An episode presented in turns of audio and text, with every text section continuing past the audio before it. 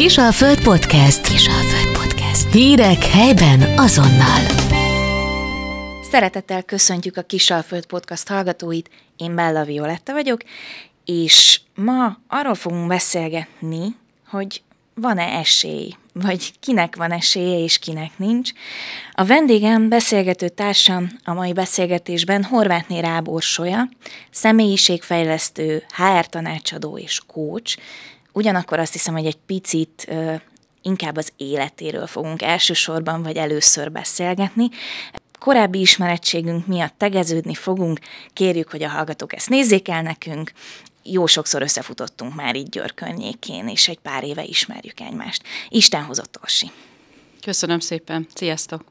Azért akadtunk most éppen össze és egymásra, mert olvastam rólad, hogy egy alapítványnak gyűjtesz, és ott egy olyan előtörténetét írtál le ennek a gyűjtésnek, amit én hiába ismerjük egymást egy pár éve, de rájöttem, hogy ezek szerint felületesen ismerjük egymást, vagy én ismerlek én téged, mert nagyon meglepett engem ez a történet, ami egy húsz évvel ezelőtti diagnózisból indul. Elmeséled ezt nekünk? Igen, az, az, az a helyzet, hogy szerintem ez másokat is meglepett, mert közben rájöttem, hogy valójában én ezzel nem szoktam rócsózni, sőt, mi több, élem az életemet, és akkor ez mellesleg van. Igen, amit ott tettem most, és pont azért, hogy képviseljem a Van Esély Alapítványt, mert megkerestek, ezt majd később elmesélem, hogy mi volt, Rájöttem, hogy én ezen nagyon erősen tudok azonosulni, hiszen 20 évvel ezelőtt kaptam egy szklerózis multiplex diagnózist, és, és hát valójában, ha nem gondoltam volna, hogy van esélyem, akkor szerintem most nem ülnénk itt, és nem így nem erről beszélgetnénk. Mit jelent ez a diagnózis azoknak, akiknek nem ismerős ez a műszó, segíts megérteni, hogy mi mindennel jár ez a betegség, mit prognosztizáltak, másokon mit látsz, tehát miben mutatkozik meg egyáltalán ez a kórkép? Uh-huh. Hát ez a központi idegrendszernek a megbetegedése valójában, és azt szokták mondani, hogy ezer arcú betegség. Tehát tulajdonképpen nagyon-nagyon sokféle tünettel él ma Magyarországon is, és egyébként a világban sok-sok országban szklerózis multiplexes, és hát én a magaméről tudok beszélni, de azért tudom, hogy hogy milyen tünetek vannak még ezen kívül. Szerencsére nem az összeset ismerem, és nem is nagyon tervezem, hogy ezeket még megismerem. Így indul, hogy szédüléssel indul, és akkor nálam is hát nagyon sok orvosnál jártam, hogy mert ugye a szédülésnek nagyon sokféle oka lehet, fejfájás, fül, a füllel kapcsolatos problémák, mindenféle, és aztán egyszer csak kiderült egy emeri vizsgálat után, hogy ez lehetséges, hogy szklerózis multiplex lesz, mert ugye ilyenkor plakkokat lehet látni, tehát foltokat látnak az agyban, meg a gerincvelőn, stb. stb. De addigra már kettős látásom is lett. Tehát ez 2003 májustól szédültem, és augusztusra kettős látásom is lett.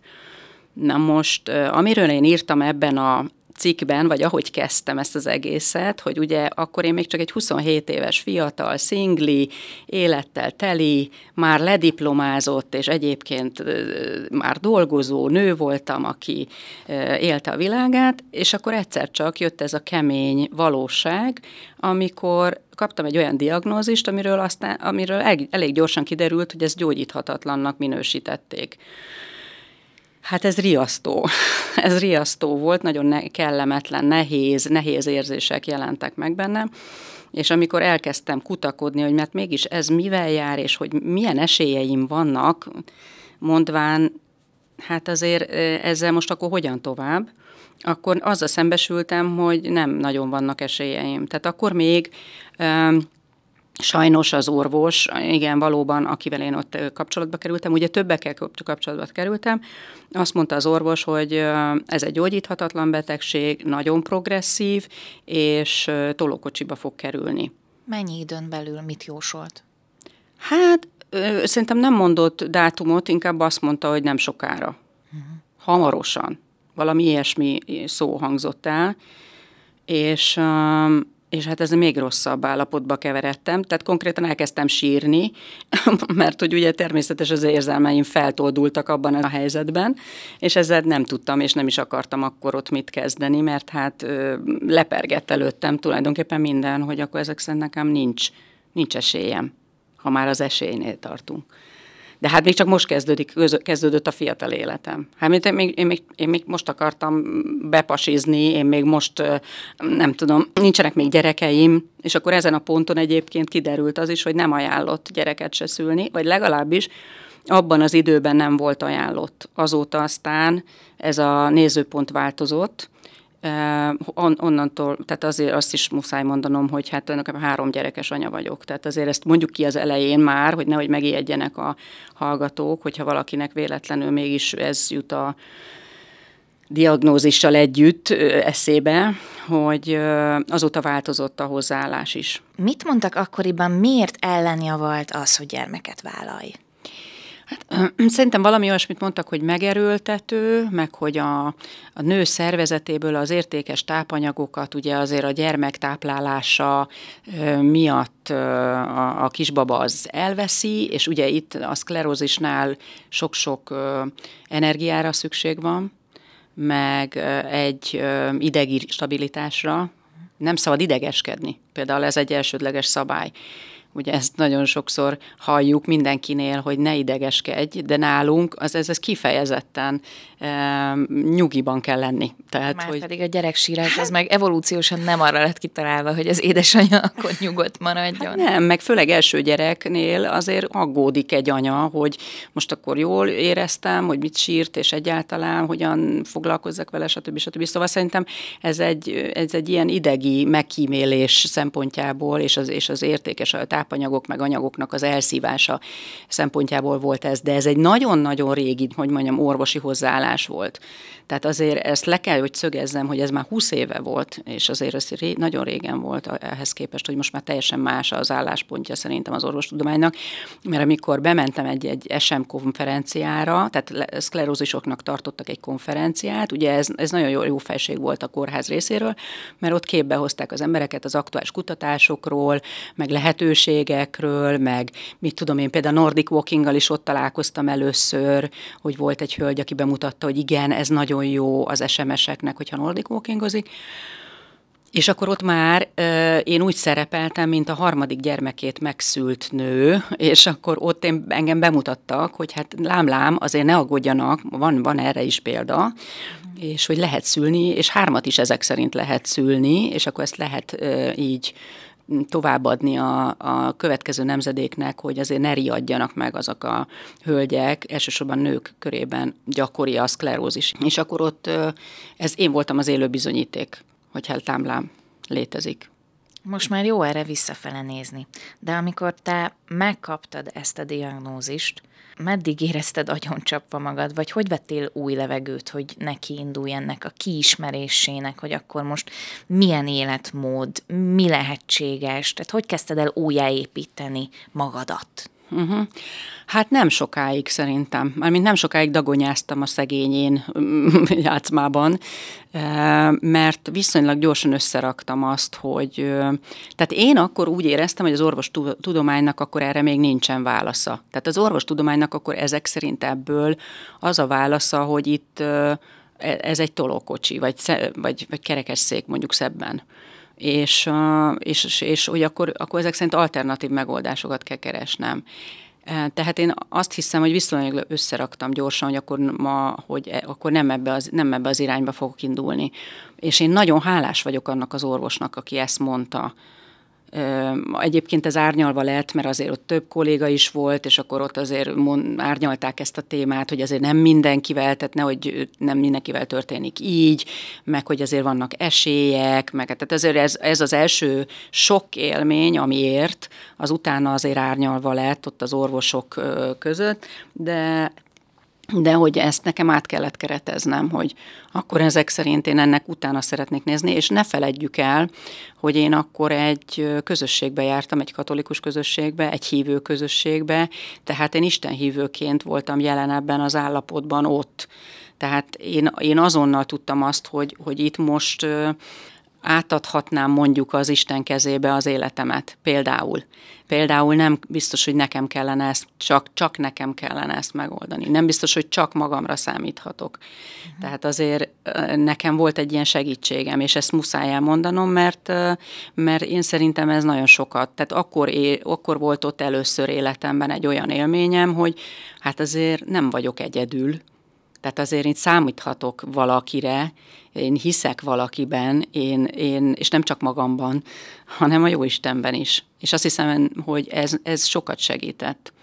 És aztán persze utána ijedelmemet az is, azt, az is mutatja, hogy én rögtön elkezdtem egy természetgyógyásziskolát végezni, uh-huh. mondván, hogy milyen módszerek, milyen lehetőségek vannak még. Ezt te hogy szintetizálod, szintetizáltad magadnak? Én is egyházi lévén tudom, hogy nagyon sok a félelem közöttünk, a mindenféle, akár keleti, akár nem hagyományos gyógymódok felé, hogy jaj, az mikor lob be valamiféle bálványimádást, mikor hoz be valami idegen hitet, ami, ami valahogy elcsűr, zavar engem Istentől, tehát tudom, hogy a, a közösségekben, a gyülekezetekben sok távolságtartás van, jogától, akupunktúrától, mindenféle nem hagyományos medicinával kapcsolatban.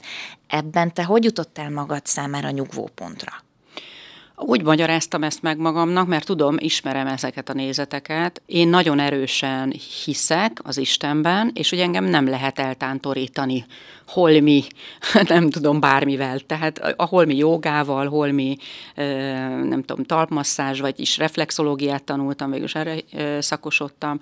Tehát én azt mondogattam magamnak, hogy ha erős a hitem, akkor én ezeket csak fizikai állapot javításokra használom, és arra viszont használni akarom, mert szeretném megtudni, hogy hogyan tudnék én hát egészségesen tovább élni.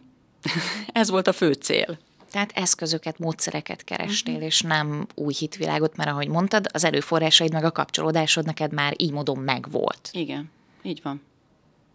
Mik voltak az első lépések? Mondtad a természetgyógyászatot, mit végeztél el, és mit csináltál? Magadat kezelted valamilyen formán, vagy egyből mások felé nyitottál? Hogy ment tovább a történet? Ugye az elsődleges sok után én a kórházban szerintem szteroidkezelést kaptam, nem szédültem, és nem volt kettős látás, látásom már utána. Tehát ez a gyulladás, ami keletkezett, ez gyakorlatilag a szteroid hatására megszűnt és akkor már megint vidámabban láttam a világot, hogy hát akkor ezek szerint lám-lám, mégiscsak van visszaút, hát azért nem oda Buda, még, tehát valamit azért lehet kezdeni ezzel, mert hát csak elmúltak a tüneteim, és akkor ebben a belenyugvásban kezdtem meg ezt a természetgyógyászati képzést, és aztán persze elkezdtem mindenfele, hát nem, most nem is tudom, képzeld el, hogy, hogy még mi mindent próbáltam ki, mert most nemrég szerintem valaki elém tett egy A4-es lapon nem tudom hányféle módszert, és gyakorlatilag nem láttam olyat, amit nem pipáltam volna ki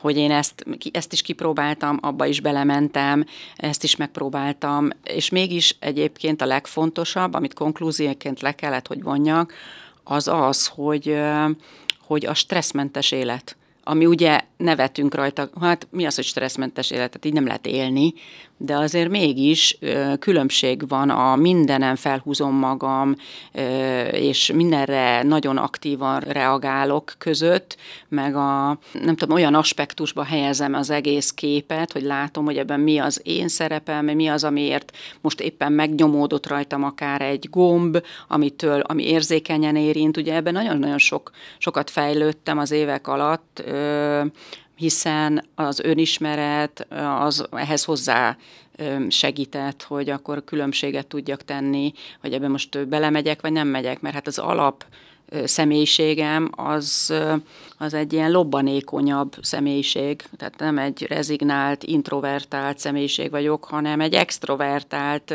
könnyen dinamikusság váló nőszemély vagyok, és azért így ezzel az mentalitással pillanatok alatt kerültem bele egy stresszbe. Uh-huh. Tehát ezt nem lehetett olyan könnyen kezelni. Tehát a stresszmentesség volt az egyik kulcsod. Hogyan haladt odáig a te történeted, hogy megérkezett a képbe a férjed, és aztán lassan pedig a gyerekek?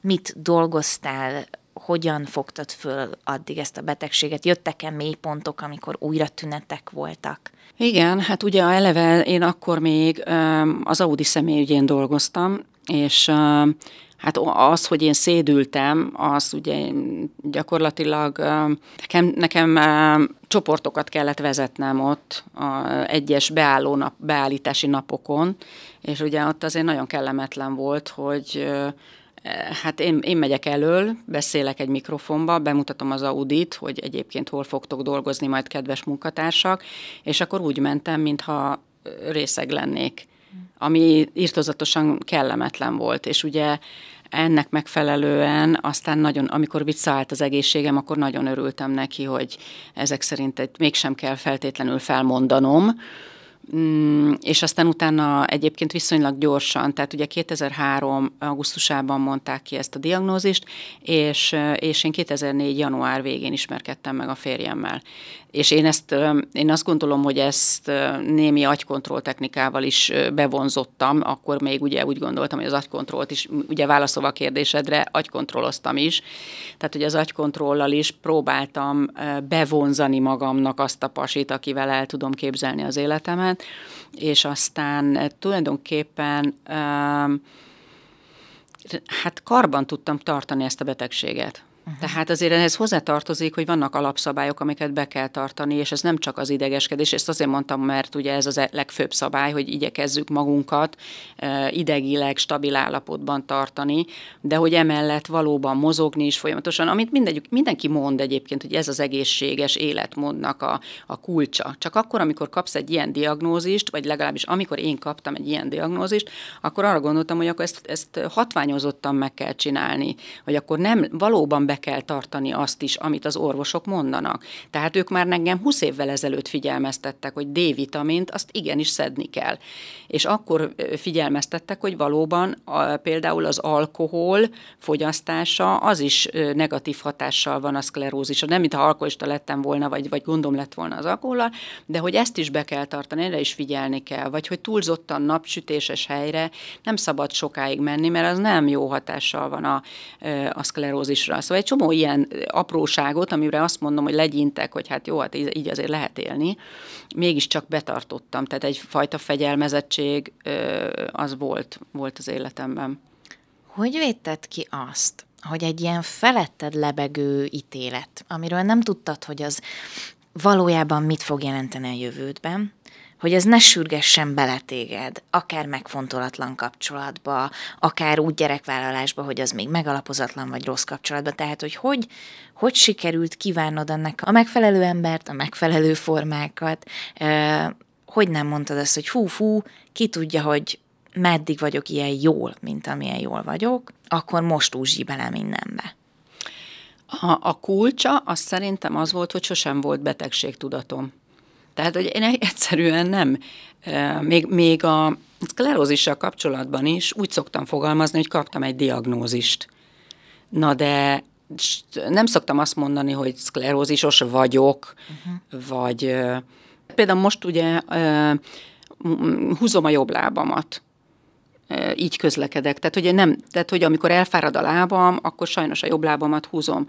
Na de azt mondom, hogy hát jó, hát ettől vagyok ilyen különleges, hogy itt egyébként húzom a jobb lábamat, de, de attól, hogy én így mozgok, attól az, é- tehát hogy én azt tudatosítottam magamban, hogy attól még egy értékes személyiség vagyok, attól még van humorom, attól még tök jól nézek ki, ezt mondtam 27 évesen, azért hozzáteszem, de most, tehát hogy most sem vagyok elégedetlen annyira magammal, mert azt gondolom, hogy ez külsőség, azt gondolom, hogy nem ez az érték bennem. Tudod, tehát, hogy, hogy magamat visszapozícionáltam arra a helyre, ahol voltam az előtt is, hogy nem az tesz engem valami mássá, hogy én kaptam egy diagnózist, és ettől tudtam szerintem ezzel nem foglalkoztam ezzel mondjuk 20 évig. tehát az elmúlt húsz évben. Tehát, hogy nem ezt akartam előtérbe helyezni, ezért nem tudtál róla te se, ezért nem tudott róla, egy csomó ember szerintem most meglepődött, és most csak azért mondtam el ezt, hogy van esély, mert azt gondoltam, hogy a 20. évfordulóra, és azért, mert a Van Esély alapítványnak adományt gyűjtöttem, ezért, és az önazonossághoz hozzátartozik, ugye minél többet foglalkoztam itt az önazonossággal, meg önismerettel, meg önbecsüléssel, meg ön, ön, tehát ezek, mind-mind hozzák azt, azt az érzést, hogy vagyok, aki vagyok. Tehát nem akarom letagadni, azt, hogy egyébként nagyon is vannak nehézségek az életemben, és igenis figyelnem kell a diagnózissal együtt járó nehézségekre, és és valóban e, ez hozzám tartozik, de ez azért nem befolyásolja azt, hogy vannak ugyanúgy értékeim is. Tehát a negatív és a pozitív az árnyoldal, meg a személyiségnek a fényes oldala az együtt integrálva adja ki az érett személyiséget, és nem az, hogy ezt letagadjam. És most gondoltam, most gondoltam azt, hogy, hogy jó, itt van az esélyem arra, hogy ezt úgy közöljem, ahogy én ezt szeretném közölni, hogy segítsek vele másoknak. Mert én, én hiszek abban egyébként, és azt hiszem, hogy, hogy ez is a kulcsa volt, a hit. Tehát az, hogy én hittem abban, és még mindig hiszek abban, hogy, hogy én egy kiegyensúlyozott életet tudok élni. És ezért aztán ez a párválasztásomban nem befolyásolt, hogy most itt valakik azt mondták, hogy kaptam egy diagnózist, ez riadalommal törtött el, persze félelemmel, de azt gondoltam, hogy segíts magadon, Isten is megsegít, tehát valamit azért csak csináljak én is ennek a, az ügynek az érdekében. És azért azt hiszem ez a 20 év ez engem igazol, mert hogy az, hogy én nem beszéltem erről, az azt is jelentette, vagy azért sem volt, mert, mert azért hát mit tettem még le az asztalra most ezzel kapcsolatban. Most már azért érzem, hát húsz év, meg három gyerek, meg kiegyensúlyozott élet, meg nem tudom, meg célok, ugye ez is nagyon fontos egy szklerózisosnál is, hogy legyenek céljai. Tehát, hogy és ezeket ugye mind a coachingban, mert most én személyiségfejlesztőként, coachként, érzelmi intelligencia fejlesztőként dolgozom, meg persze hát a, az Audis személyügyes munkámra visszautalva, meg munkáról közvetítőként is dolgoztam, HRS munkákat végeztem, tehát rengeteg állásinterjúra felvételiztettem embereket, vagy interjúztam, és most ezt csinálom a, a vállalkozásomba, hogy például állásinterjúra készítek fel olyanokat, akik bejelentkeznek hozzám, személyiségfejlesztéssel foglalkozom, és azért azt be kellett látnom, hogy mivel a szklerózis az nagyon erősen fáraszt, tehát fáradékonyabb vagyok, megterhelőbbek a hétköznapok, mint, a, mint az átlagember számára. Kicsit ugye amiatt, hogy nehezebben megyek, koncentrálni kell a menésnél, ez mind-mind beláttatta velem, hogy, hogy jó, hogy, hogyha én meg egyéni vállalkozóként végzem a munkámat, és mondjuk nem kell, hát nem tudom, 9-10 órákat valahol eltöltenem és akkor azt a tudást, amit eddig megszereztem, azt viszont akkor tovább tudom adni. Meg ahogy mondtad, hogy magad számára kiismertél rengeteg különféle módszert, látásmódot, ezeket elkezdted kvázi segítésre használni. Gondolkodtam, hogy a kuncsaftjaidnak vajon mennyi, mekkora motivációt jelenthet ez a te történetet, hogy jönnek hozzád elkeseredve, hogy jaj, úgy sincs esélyem arra a munkára, vagy jaj, valami baj van az életemben, segíts Orsi, és, és akkor te viszonylag, e-, ezt így most már lehet mondani ezután a történet után, hogy, hogy hitelesként, meg, meg reményel felszerelkezve tudod azt mondani, hogy nyugalom, nézzük meg, hogy mit tehetünk. Hát igen, bár, mint mondottam, én ezt nem mindig hozakodok ezzel elő. Tehát az, az valóban vannak helyzetek, amikor előjövök az én magánéleti ügyeimmel, hogy így mondjam, mert azért amikor ott a diagnózist megkaptam, akkor nekem sajnos már előtte e, meghalt az édesanyám. Tehát ugye ott lehetett volna még azt mondani, hogy hogy semmi baj, itt van két szerető szülő, aki megvigasztalja a lányát, de ott nem volt két szerető szülő, aki megvigasztalja a lányát, mert egyrészt édesanyámat előtte vesztettem el, halt meg, másrészt pedig nálunk az alkoholizmus az egy nagyon súlyos hogy mondjam, gyengítő faktor volt. Tehát, azt, tehát hogy én, én nekem nem volt egyszerű gyerekkorom. Tehát én akkor ott, azon, ott, amikor a diagnózist megkaptam, akkor valójában mm, joggal számítottam a Jóistenre, meg magamra, és nem a nem arra, hogy engem valaki a családból felkarol, vagy nem tudom, megsegít, vagy bármi. Egyébként ez, ez jó is, hogy itt ezen a ponton előjött, mert, mert azért vannak páran, akik valóban így keresnek meg, hogy látják, hogy most lekopogom, azért jól vagyok, és hogy akkor mit csináltam, miket használtam, mi a titkom, stb. stb. És azért azt mindig elmondom, hogy, hogy én ezt, e, ezért is hálás vagyok tulajdonképpen, hogy, hogy én éreztem azt az én erőt, hogy én magam is tudok ezen változtatni. Tehát, hogy én nem tudok hagyatkozni, kvázi nem is akartam, hiszen kire is, mire is, a szüleimre, és arra, hogy majd ők kimentenek ebből a szituációból, majd ők megcsinálnak helyettem valamit, majd ők megsegítenek, majd ők nem tudom én micsoda, mert hogy ez nem volt meg. Tehát, hogy inkább ezt tudom beleépíteni leginkább a munkámba, tudod, hogy, hogy ezt az én erőt tudjam fejleszteni a klienseimben, hogy bármilyen krízisbe is kerülsz, mert most azért mondok, akkor két-három krízisben én, én már voltam, vagy legalább nem is azt mondom, két, nagyon sok krízisben voltam. És hogy abból hogy tudsz úgy kijönni, hogy nem hagyod el magad, és, és tudsz számítani arra, hogy te, neked képességeid vannak, hogy te egy ugyanolyan különleges személyiség vagy, csak fedezzük már fel, hogy te miben vagy jó, és fedezzük fel azt, hogy, hogy, hogy te is meg tudod csinálni, és hogy képes vagy rá, és én nagyon sokszor a klienseimet én, én bátorítom, és én tükrözöm vissza nekik azt, hogy te egy értékes ember vagy, te tele vagy csodálatos tulajdonságokkal, te ezt meg tudod csinálni, te, ezt, te, te részt fogsz tudni úgy venni egy interjún, akár egy interjú felkészítésen, hogy nézzük meg, amikor megkérdezem, hogy és akkor mondja el az erősségeidről valamit, és ott állnak nagy részt, hogy ne hát, igen, az, arról úgy fogalmam sincs, akkor én visszatükrözöm neki azt, amit abban a beszélgetésben addig megtudtam róla, hogy de igen, ebben a pozícióban pont ez kell. És tudod, hogy ez megvan benned, hiszen éppen most beszéltünk arról, példákat is mondtál, hogy mit csináltál az előző munkahelyeden, vagy otthon a gyerekekkel, vagy tehát ugye sok mindent vissza lehet építeni, mert mondjuk van, olyanokat is készítek fel, akik kismamaságból mennek vissza újra a munkapi- munkaerőpiacra, és, eh, és hát el vannak bizonytalanodva, hogy most tulajdonképpen mihez is értek, vagy mihez értettem én valaha.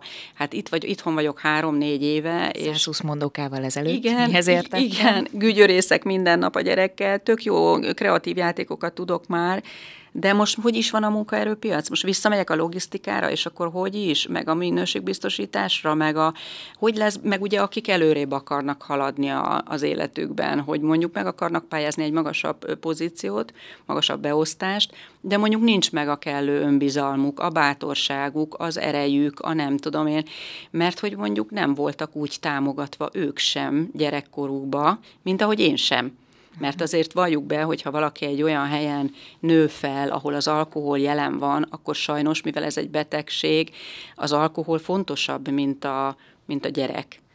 És ez azért manapság most már kimondhatjuk ezt, hogy ez így van, mert már most moderné vált, hogy mindenki, illetve bocsánat, azt mondom, hogy sokan kimerik ezt tenni e a, a nyilvánosság elé, hogy hát igen, ez ezzel együtt így nőttem fel, de azért ebben nem csak negatívot látok, és ezt mondom mindenki másnak is, aki el akarja takarni, meg el akarja tagadni a múltját, hogy annyi értéket szereztem én is ebb, ezáltal magamban. Tehát akár a talpra esettségemet, azt, hogy a jéghátán is meg tudok élni, akár ezt, hogy itt, itt nekem az jut eszembe, hogy de hát ezzel a betegséggel hiába kimondta egy fehér köpenyes, hogy kakuk, akkor is valamit megpróbálok. Tehát ez az erő, ami belém, belém keveredett, vagy, tehát hogy nagyon sok mindent köszönhetek a szüleimnek, így is, úgy is, hiába nehéz volt a gyerekkor. Hát ő nekik is megvoltak az eszközeik, hogy hogyan és mint csinálják, hogyan reagáljanak bizonyos dolgokra. Ők ezekkel oldották meg, én meg mással. Pont húsz évvel erre a tolókocsis diagnózis után te azért meséltél erről a történetről, azért osztottad ezt meg, mert elkezdtél gyűjteni egy alapítványnak, ráadásul Nordic walkingozva, tehát egy tolókocsi diagnózis után Nordic walkingozva, és azt láttam, hogy felajánlottál bizonyos lépésszámot, vagy órát, már nem is emlékszem, majd ebben kisegítesz, de hogy már emelned is kellett a, a kitűzött adománycélnak a limitjét, mert az a kitűzött 200 ezer forint az mondhatnám pikpak összejött, és ezért még egy százast rá tudtál tenni, 300 ezer forintot uh, sikerült összegyűjtened. Már 310. Már 310 ezer forintot? De ez tegnap volt, az nem, lehet, hogy azóta több. A Van Esély Alapítványnak. Mi volt ez a, ez a meghatározott távolság, vagy idő, nem is tudom, amit felajánlottál, és miért pont a Van Esély Alapítványt nézted ki magadnak? Nem én néztem ki magamnak, hanem ők kerestek meg, mert hogy én szociális munkásként végeztem, tehát a Vezli János Lelkészképző Főiskola szociális munkás szakán végeztem. Hú, több mint 20 éve, ugye? És, és én nem dolgoztam szocmunkásként sose. És most az egyik volt csoporttársam, megkeresett, hogy ők valójában több mint 23 éve létrehoztak egy alapítványt, ez a Van Esély Alapítvány, és nézzem meg, hogy mi mindennel foglalkoznak, és arra szeretnének megkérni, hogy legyek adománygyűjtő nagykövet. Itt megint rugalmasnak kellett lennem, hogy, hogy vajon mit fogok csinálni, mert én nem nagyon szoktam kérni. Tudok kérni, mert ugye azért az, az egy egészséges személyiségnél szükséges, hogyha szükségünk van valamire, akkor kérjünk de azt észrevettem, hogy sokkal jobban tudok segíteni másoknak, és bátorítom őket, mint időn helyenként magamat. Tehát ők megkerestek, hogy, hogy adománygyűjtés és először azt mondtam, hogy szerintem, szerintem még magamnak se, hát a vállalkozásomat sem hirdetem úgy, nem is vagyok jó önmarketinges, hogy most meg, meg egyáltalán azt, hogy mennyit ér az én munkám, az sem biztos, hogy jól lövöm be, mert azért itt mozog a szociális munkás identitásom is, hogy hát azért nem, nem merek sokat kérni, meg ugye nem reklámozom, néha most például a honlapom is csak félig készült el, de azért fönn vagyok, a, a netem, meg kócsráborsolyaként Facebookon is, meg, tehát ezért meg lehet találni, hogyha valaki nyomoz, de, de olyan, tehát hogy a kérés maga, pénzkérés, az, az nem az én műfajom. És azért hogy biztattak, hogy de hát azért próbáljam meg, meg nézzem meg, hogy miket értek el. Na, és akkor itt, itt dőlt el az egész. Mert hogy én megnéztem az ő honlapjukon, hogy hogyan tudnak, és milyen szakszerűen segítenek, és mennyire. Tehát az egész szociális munkának az alapjai ott vannak, hogy ők hogyan tudnak szakszerűen úgy segíteni olyanoknak, akik hajléktalan létbe kerültek, amivel én teljes válszélességgel egyetértek. És azt éreztem, hogy, hogy igen, tehát úgyis ami elérünk egy olyan korhoz, amikor már vissza is akarunk adni a társadalomba, és nem csak elvenni, vagy legalábbis reméljük, hogy ez így van. És én is, én, én is azt gondoltam, hogy jó, hát eljött a pillanat és ezért választottam ők, őket, mert nagyon jól segítenek, és, és valóban ez történt, hogy felvállaltam azt, hogy az esemet, meg azt, hogy van esély, és hogy ezzel példát mutassak, vagy lehetőséget, vagy talán bátorítást adjak azoknak, akik ezt olvassák, és nagyon óvatosan, nagyon óvatosan reklámoztam, nagyon óvatosan, tehát hogy még mindig nem tudtam ebből kibújni az identitásomnak a része, hogy hát de kérjek, most én kérjek pénzt másoktól, akik lehet, hogy hm, hát most erre, meg egyáltalán, tehát ez ebben egy olyan fajta bizonytalanság volt bennem, de azt gondoltam, hogy ő értük megpróbálom és nagyon pozitív visszajelzések jöttek, nagyon-nagyon sokan ö, adományoztak, ö, én nagyon meghatottam ettől az egésztől, hogy úgy tudok, most is borsódzom, hogy úgy tudok másoknak segíteni, hogy példát mutatok. És igen, a lépés számot határoztam meg, de elsősorban azt, hogy, mert hallottam egy riportot, hogy a magyar lakosságnak több mint az 50 a 22 percet sem mozog per nap.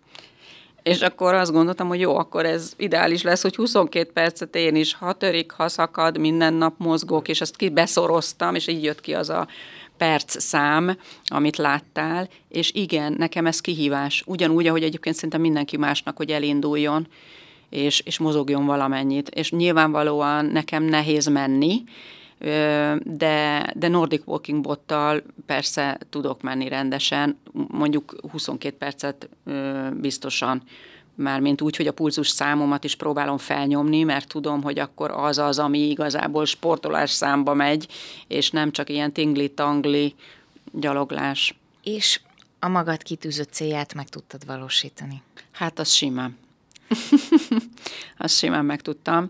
De hát természetesen azért ez, tehát nem csak a Nordic Walkingot jelöltem ott meg, hanem azt, hogy, hogy, a, hogy ugye egy ilyen meditatív állapotban minden nap elképzelem azt, hogy én egészséges vagyok, meg, meg tudok valósítani olyan dolgokat, amik, amik lehet, hogy még jelenleg nem igazak, de mégis így ebben a meditatív állapotban elképzelem, hogy de igen, tehát, hogy ez mégiscsak sikerül. Most, hogy jól ért, vagy hát, hogy értsed, hogy miről beszélek, például régen tudtam sielni, most azért nem menne, de mégis ebben a meditatív állapotban elképzelem azt, hogy sielek egy nagyon szép tájon, és hogy mindenem tökéletesen működik. És azt gondolom, hogy ez kvázi elhitetem naponta az agyammal azt, hogy én egészséges vagyok és hogy ez, ez is muszáj, hogy megtörténjen, mert, mert hogy ez is kell szerintem ahhoz, hogy lássam magamat egészségesként a jövőben is, ahhoz, hogy tényleg egészséges tudjak maradni, legalábbis annyira, amennyire tudok, de most ugye ezt, ezt tűztem ki cél, célul, hogy még, még egészségesebb leszek, tehát ne, még jobban fogok gyalogolni, és mondjuk nem 22 percet fogok tudni gyalogolni majd, hanem 30-at, meg 35-öt, meg 40-et gond nélkül kulcs ez, amit mondtál szerintem, hogy elképzelni. Nagyon sokan, akik különböző elakadásokkal küzdenek, legyen az egy depressziós állapot, legyen az valami nagyon őket megsemmisítő krízis, eljutnak erre a pontra, hogy el se tudom képzelni, hogy, hogy van máshogy, vagy lesz ebből tovább. Hát megkérjük a hallgatókat, hogy Orsinak a történetét és ezt az üzenetet, hogy van esély, ezt lehetőleg minél több ilyen ismerősükkel osszák meg, legyen ez motiváció, meg reménykeltő sokaknak, és Osi, megköszönöm, hogy a vendégünk voltál. Reméljük, hogy minél többen meghallják ezt az üzenetet, hogy van esély. Köszönöm szépen én is. Kisalföld Podcast. Hírek helyben azonnal.